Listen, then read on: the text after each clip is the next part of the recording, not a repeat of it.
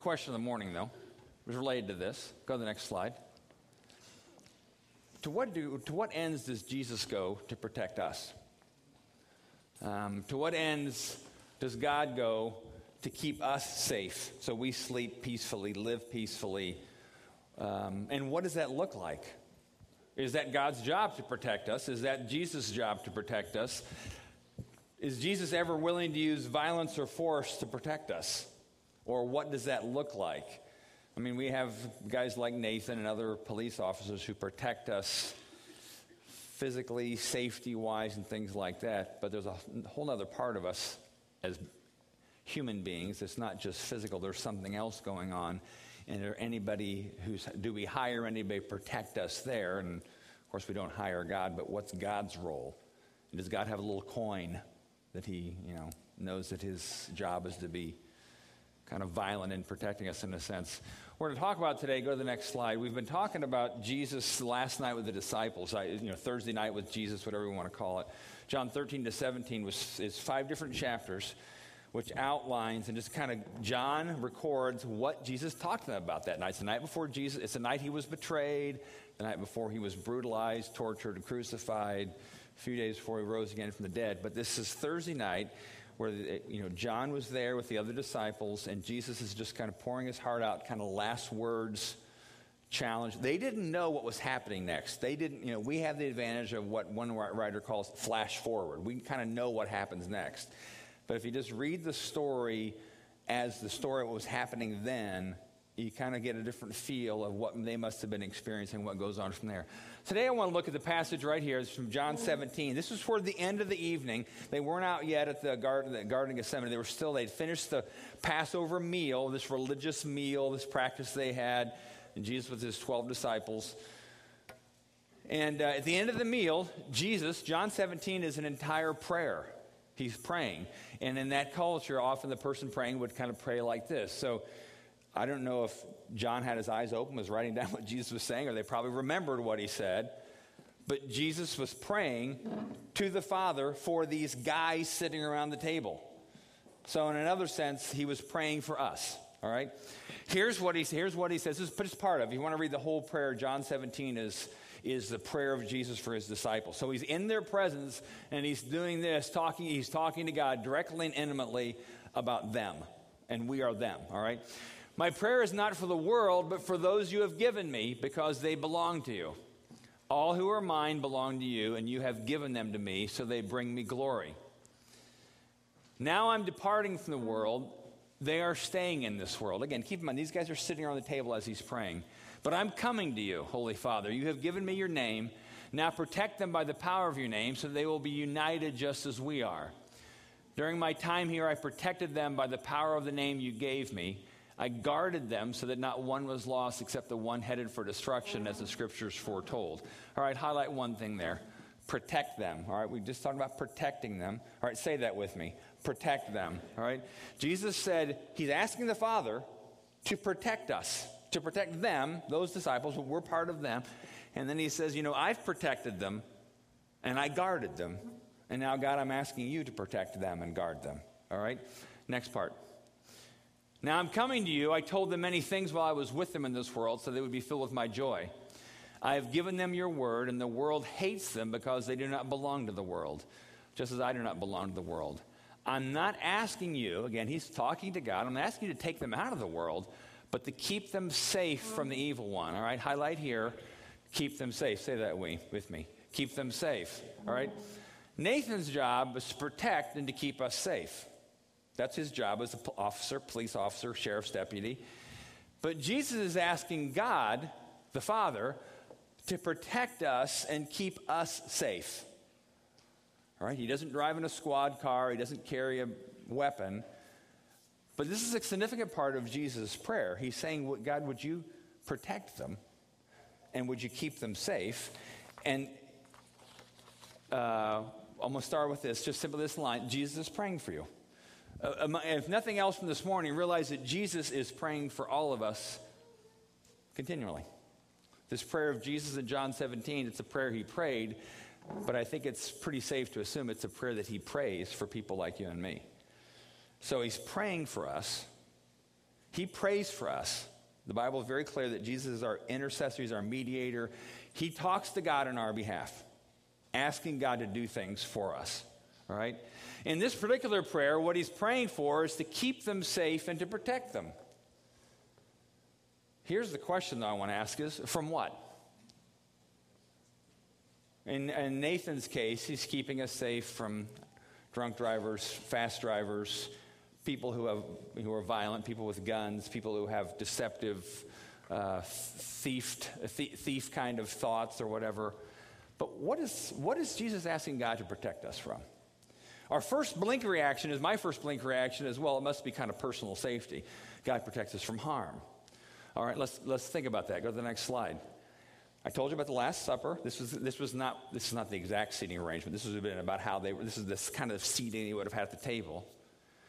And I mentioned last week, we talked about Jesus saying the world's going to hate them. I mentioned last week, John, see the little check mark by John. As far as we know historically and even biblically, for some degree, John's the only one of that whole group that wasn't killed a martyr's death, that didn't die a violent death. Crucified upside down, some of them, skinned alive, one of them beheaded. I mean, some pretty violent deaths around this table because they followed Jesus. So, did Jesus' prayer fail? Because he didn't keep them safe. He didn't, they weren't protected. They all died, violent deaths. So, oh, sound, that's really good. Nathan, did you do that? All right, so that's, you know, Jesus apparently is not talking about physical safety here because they didn't get it. Because we often think, well, isn't God's job to keep me safe, keep me healthy, keep me whole, keep me, have me, you know, happy and pursuit of happiness kind of life? Didn't that what Thomas Jefferson talked about? Isn't that what God's supposed to do for us? Apparently not, or else the prayer failed. Same thing last week. We talked about people, we talked about the history throughout the church of, of men and women who followed Jesus who were killed, persecuted, martyred for the sake of following Jesus. Um, in the middle there is a picture of a pastor who's currently in jail in Iran and potentially going to be executed. Is, is the prayer of Jesus failing in this case? Because these other martyrs, whether it's the martyrs from Uganda or priests in the, Japan and 400 years ago who were mar- brutally martyred and killed because they followed Jesus, is the prayer of Jesus that, that he fail in his prayer? Because isn't that what, isn't, I mean, didn't you and I sign up for this Christian thing in part because we thought it might be, has some kind of advantages? Isn't that part of the protection plan? I mean, isn't God supposed to protect us from those kind of things? And what about these people? You know, James got beheaded. I mean, it's pretty some pretty violent things happen to these people. So, so let's assume right now, I'll make the statement right now, that the protection and safety that Jesus is praying for must not be primarily physical bodily safety. Because if it was, the prayer failed. So let's then ask the question what is he asking God to protect us from? All right, so we don't get some super shield. Not, not saying that God can't and doesn't do that. There are many of stories throughout history, there are stories in the book of Acts where people were saved from physical harm because supernatural intervention. So, yes, that does happen. But it appears that it's not, that's not the primary thing Jesus is praying for. All right? Now, to look at the answer to the question, we're going to look at the book of Acts. One of the things I've challenged you to do over the last month and a half and up to the next few weeks is read through the book of Acts. Because the book of Acts is the account that happened, you know, it starts seven, eight weeks later after, after Jesus' resurrection. So these guys around the table would have all been there, plus others. The book of Acts is an account of what happened to those people on whom the Spirit was poured out on. These are the people that Jesus challenged and sent them out during this Thursday night meal, them and their friends. All right? So if we look at the book of Acts, I want to look at three brief stories about things that were happening to people and then ask the question what was Jesus, what was God protecting that person from? All right, keep in mind, the book of Acts also have all these accounts of people getting beheaded, getting stoned, getting flogged. I mean, all kinds of things. So it's the physical protection angle is not the angle we realized Jesus was asking about. All right? So to some degree, if that's if your belief is God's job is to protect you from all that kind of harm, you need to kind of readjust that thinking. Again, God can and He does in many situations, but that's not a 100% given thing. That's not the primary thing. All right. So the book of Acts, we're going to look at just three brief stories and ask ourselves the question again what is God protecting us from? All right, book, Acts chapter 4. Uh, Peter and John had just healed a lame man. Incredible, supernatural. The guy hadn't walked his whole life, and all of a sudden he's dancing and leaping and jumping around.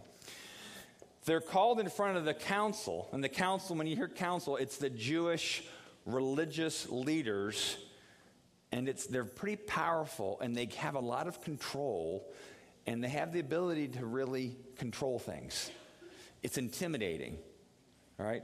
They're brought in from the council, and the council tells them, don't ever speak in this man's Jesus, this name's, don't ever do anything in the name of Jesus again. Again, they weren't bothered by the healing, they were bothered by the Jesus piece. Because they were the same men who, eight weeks, nine weeks, ten weeks earlier, had been upset and been stirring the crowd to kill Jesus. All right, so it was the ministry of Jesus that was bugging them. All right, so they go before the council, and these men threaten them. All right? Now, picture yourself in, that, in their shoes, and you're in front of the council. These powerful religious people who don't only have the power of, of condemnation of you, they have the power of life and death. You saw them exercise that power with Jesus eight weeks before. They're threatening you, don't ever do this again. What are you feeling at that moment? Well, fear. Some of us would walk away from that and say, you know what, maybe we should kind of lighten up a little bit and kind of lay low because um, I'm not sure. It's a little intimidating in there. It was a little bit, up until that point, a lot of cool things had happened in the book of Acts. Now things start getting nasty. And there's a, the tendency in those situations, and you and I have been in situations not where somebody had the power of life and death over us, but they had the power of their opinion that we didn't want them to think negatively of. So we kind of conveniently left Jesus out of the conversation and talked about kind of God religion stuff because it's easier for people to handle. But there's fear, there's potential of kind of being disheartened because, like, wow, that's not working. But what did they, it says when they went, left the council, go to the next slide, they, went, they were with others and they, their prayer was, God, give us boldness. See, because in this case, what God protected them from and what God wants to protect us from is the discouragement that comes from hitting opposition. Think of your t- times in your life where you've hit some spiritual opposition and the tendency, and I know there's times in my life where I've done this where I'm just like, oh, yeah, I tried that. That's kind of hard. I don't know if I want that again. And so you become disheartened and discouraged because that didn't work, and I'm hitting this barrier and so you kind of give in to discouragement and somewhat resignation. And let's be honest, part of you or me, if we would have been with Peter and John then, might have been like, hey, why don't we let's lay low for 30 days or something like that and let them cool down. But it said they, they kept doing it. They kept preaching. They kept healing people. So one of the things Jesus is asking the Father to do is perhaps protect us from discouragement. I have no doubt there are people here this morning that have been or are currently discouraged in your spiritual life. You've, you've wanted to do the right thing, you've been doing things for, and, and things aren't getting better, they're getting worse. Or you thought that would, you know, the, the, the lights would turn on and everything would turn in color and everything else, but things are getting harder. You're hitting opposition. And to you, I'll say right now, to you who are in those situations, right now, Jesus is praying and asking the Father to protect you from giving into discouragement because that's exactly what Satan wants you to do. He wants you to say, oh, well, I tried that. It's not working. Too hard. But Jesus is praying for you right now. He wants you to be encouraged and em- not just encouraged, emboldened. And we all know what that's like to hit a, a, a, hole in the road, bridge out. Oh, I guess I won't try that. Keep pushing. And they're emboldened because the Father gave them the Spirit that gave them the energy and the ability to be emboldened. So, first thing, Perhaps when Jesus is praying to the Father, he's praying that he would protect us from discouragement. Right? And there's some of you here in that situation today. Second story Acts chapter 5. Just not, not too long after, all the apostles are called before the council. And they're all called because, again, they, they keep doing this Jesus stuff. They're not being obnoxious, they're not being jerks. I mean, if you're being persecuted because you're a jerk, that's your issue, not God's. If you're being persecuted or people are kind of, things are happening to you because you follow Jesus and you do things in the name of Jesus, that's, that's what we're talking about here. So, here in this case, they're before the council again, and now these guys aren't just threatening them, they're really, really mad at them, they're angry at them. And this was the case I told you last week. They have them all flogged. I mean, like whipped with metal tips, flogged. And then they dismiss them to leave. Now, you're one of these disciples who's just been flogged, and you're walking home, maybe limping home, bleeding, hurting because of Jesus, and you're walking next to Peter or James or whoever, what's, what's the temptation in your heart to do? I don't want that to happen again. That hurts. The temptation here is to give in to fear. I mean, to, to let the fear of the opinions of others, not just the fear of the physical pain, but the fear of man, the fear of the opinions of others, the fear of the persecution of others, it's really easy to give into that and say, well, I'm not, I'm definitely taking a 30 day break from this stuff. I need time for my back to heal. I mean, that's, that's what, let's be honest, that part of us would do that. But yet they didn't, and it's not because they were a superhuman, it's because they had absolute confidence and absolute access to the Holy Spirit in their lives. And if anything, they say, they say, to, the, they say to these guys, they say to the council, well, we're not going to obey you, we have to obey God. We have to do what God tells us to do, not, not what you're pressuring us to do. And again, so here the temptation is, and maybe what God is protecting us, some of us from, and He will protect us from, is the temptation to give in to fear and to let fear dishearten you and to kind of shut you down. It's like, well, I'm not, I'm kind of afraid of what people think of me if I were to do that. I'm afraid of what people would think of me if I actually talked about Jesus and not just about God and religion. I'm afraid of what that person would think of me if I actually said to them, hey, could I pray for you right now? I sense like God wants me to pray for you.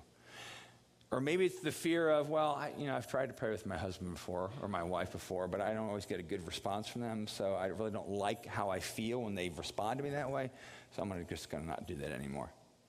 I mean, there's all different ways where we give in to fear.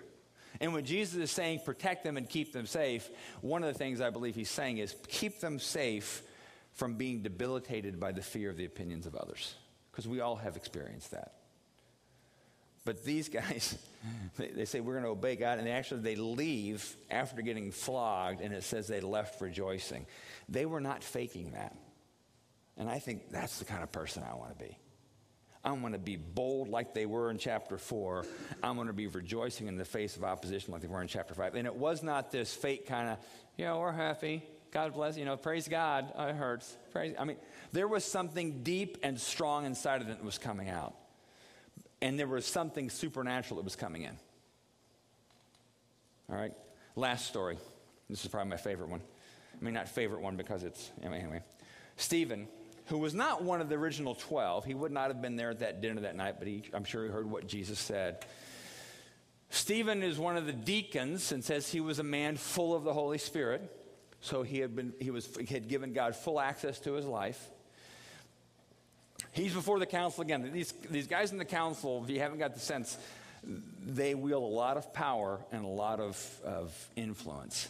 And no, neither you nor I have ever been called in front of the council but we live our lives around the council. And the council is the people around us, religious or not, who are continually trying to get us to stay in line and quit doing things that are a little more radical and maybe more life changing and maybe more about Jesus. All right? You understand what I'm saying? The council is that part of the world, the world, that tries to keep us in line and do what everybody else does and quit rocking the boat, Quit being too dramatic. Quit talking about Jesus, all right? Stephen starts talking about Jesus to these guys. And these are people he, you know, he, he, they know these people. Stephen grew up in this, you know, they, these people know each other. But yet Stephen's a follower of Jesus and he talks to the Jewish leaders and he starts telling them, retelling them the story of their own history about Moses and about the prophets and about the Messiah that was to come and that Jesus is the one. So he's kind of preaching to the choir, and the choir gets really mad. They, they get so mad, they pick up stones and they're going to kill him. All right, now, again, let's, let's think about the violence here. These are religious leaders that are so angry. It's not just fear now, they're so angry at Stephen. It says, if you read it, this is actually kind of funny. It's sad, but funny. they put their hands over their ears. It's kind of like they're going, la, la, la, I can't hear you, la, la, la, la, la. I mean, it's that kind of like little kids. Because they don't like hearing what Stephen's saying. They pick up stones and they literally start to stone him to death. So big stones, baseball, softball size, whatever, are hitting this human being who, because he loves Jesus and talks about Jesus, he's getting these big st- stones thrown at him, hitting him in the head, body, and uh, slowly losing consciousness. And he's going to die. All right? Now, stop right there before he's dead in a sense. And let's talk about the temptation. What's when those kind of things happen, our human fleshly recourse is God, I want you to get them. You get them, God. Vengeance. You said vengeance is your God. Get them. Because they're hurting me, I'm going to hurt them back. Or let's think forgiveness. If somebody's attacking me, my first thoughts toward them aren't loving, gentle, and kind. They're like, God, you bet, you know, justice. If I get this, they need to get that. All right? And this blows me away. Right before he dies, I mean, I think the text even says Stephen's on his knees. So he's, he's dying. He's debilitated. He's bleeding. He's bruised. He may have puffy eyes. Who knows? He's dying. And it says he yells out, Lord, don't charge them with this sin. I read this and I thought, that's the kind of man I want to be. I want to forgive people in the midst of them hurting me. We, we, you know, most of us say, well, you know, time heals all wounds. After they hurt me, give, give me at least two, three, four, six years, and I'll eventually be able to forgive them. In the middle of him dying, Lord, don't charge them with this sin. Don't hold this against them. Reminds you what Jesus said on the cross. Father, they don't, they don't know what they're doing. Forgive them. I mean, he's saying this about the Roman soldiers and the Jewish leaders as he's dying on the cross. Forgive them. They don't know what they're doing. Now, flash in your head somebody that right now in your life is hard to forgive. Somebody that maybe has hurt you, is hurting you, has hurt you and has never acknowledged it, or hurt you, maybe they did acknowledge it, but it's still hard for you to let go of your mm, hurt and maybe negative retribution, feelings of retribution. Like if nobody knew and you could hurt them, if, if your invisible day would be to go to their house and hurt them and destroy their house and then come back, then that's really what's going on in your heart. Be honest about that. You may not do that really, but if you could be invisible, and that's what I was telling Dan, the question's a little bit dangerous because it might unveil some dark, dark sides of our hearts. If I was really invisible, I'd go to this person's house and I'd do this and I'd do this, and, and nobody would know it. Not even Nathan. You know, he wouldn't be able to figure it out. No fingerprints, I guess. I don't know. We didn't talk about that. Think of that person. Just close your eyes for 30 seconds. Think of somebody hard for you to forgive or hard for you to get along with right now.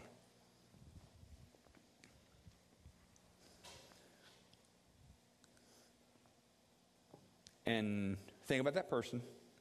It may even be your husband or wife. Maybe something that's not a major, major thing, but it's something that just irritates you and you can't seem to get over it. And it's a sin against you in some way. And right now, I'm going to say, I'm going to say one, two, three. Keep your eyes closed. I want everybody to say, Lord, don't charge them with this sin. All right, Lord, don't charge them with this sin. All right, one, two, three. Lord, don't charge them with this sin. Now, you can look back up here. So, in this case, when Jesus is asking God to protect us and keep us safe, Father, would you keep them safe and protect them from the death that comes from having a bitter, unforgiving heart? Jesus is asking the Father to protect our hearts. Keep us from giving in to discouragement. Keep us from giving in to fear. Keep us from giving in to unforgiveness and bitterness and anger and retribution and vindictiveness that, that we really do in some pretty petty ways. So I don't know what your story is. Some of us, you've had really good weeks, good lives, a lot of joy. But if you're human, and if you're not human, then you don't need God, but if you're human, something, whether it's discouragement, fear, unforgiveness, there are people here today that you're not even convinced if God's good. And if you would have been with Peter and John or the disciples when they got flogged when they got threatened or Stephen when he got stoned, you would have been like, see? And that's what I get for following Jesus. And pff, God must not be good. But yet, they, but they responded differently, not because they were superhuman, but because the Holy Spirit had access to their lives. Jesus had captured their lives, and they, instead of discouragement, they were bold. Instead of fear, they were empowered. And instead of forgiveness, they were forgiving. And I said this before, that's the kind of person I want to be. And I, my guess is there's not one of you that would say, oh, I'd love, I'd love to have more boldness in my life. I'd love to have more forgiveness in my life. I'd love not to be a slave to the fear, the opinions of others anymore. I'm, I'm tired of that story of my life.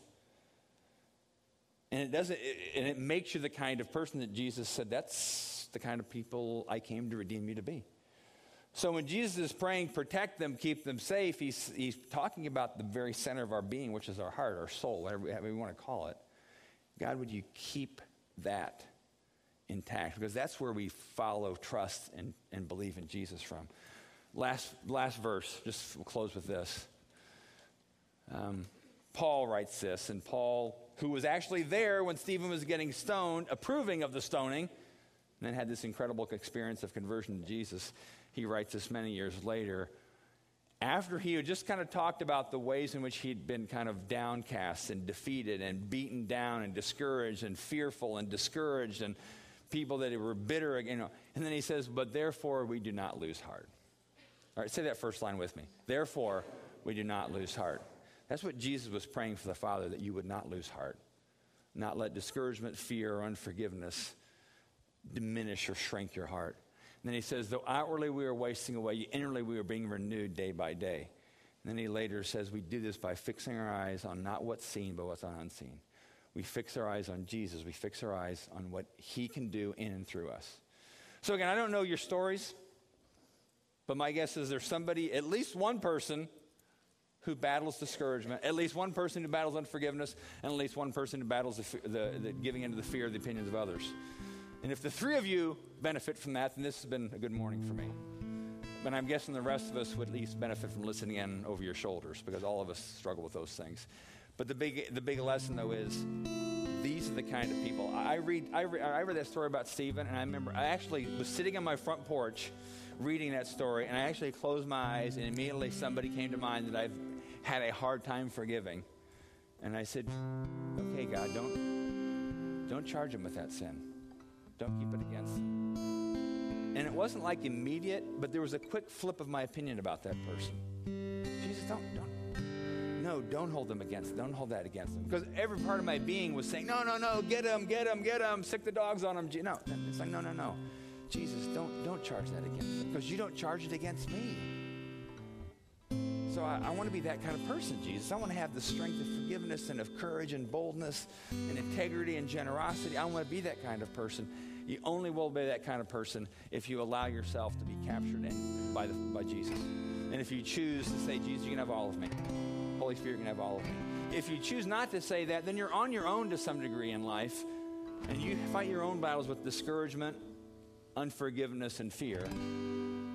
But Jesus' promise is not he's gonna he's not gonna make a yellow brick road for you physically smooth life, but he's gonna ask the Father, and the Father will do this he will give you the strength to keep your heart fuller, fuller, and fuller, and you become a stronger, more joyful, full of life kind of person. I, will take, I'll take an ounce of the joy these people have in Book of Acts. But I want more than that. I think God wants to give us more. Let's pray. God, we do want to be these kind of people. We want to be the kind of people um, that you ask the Father to protect us and keep us safe to be.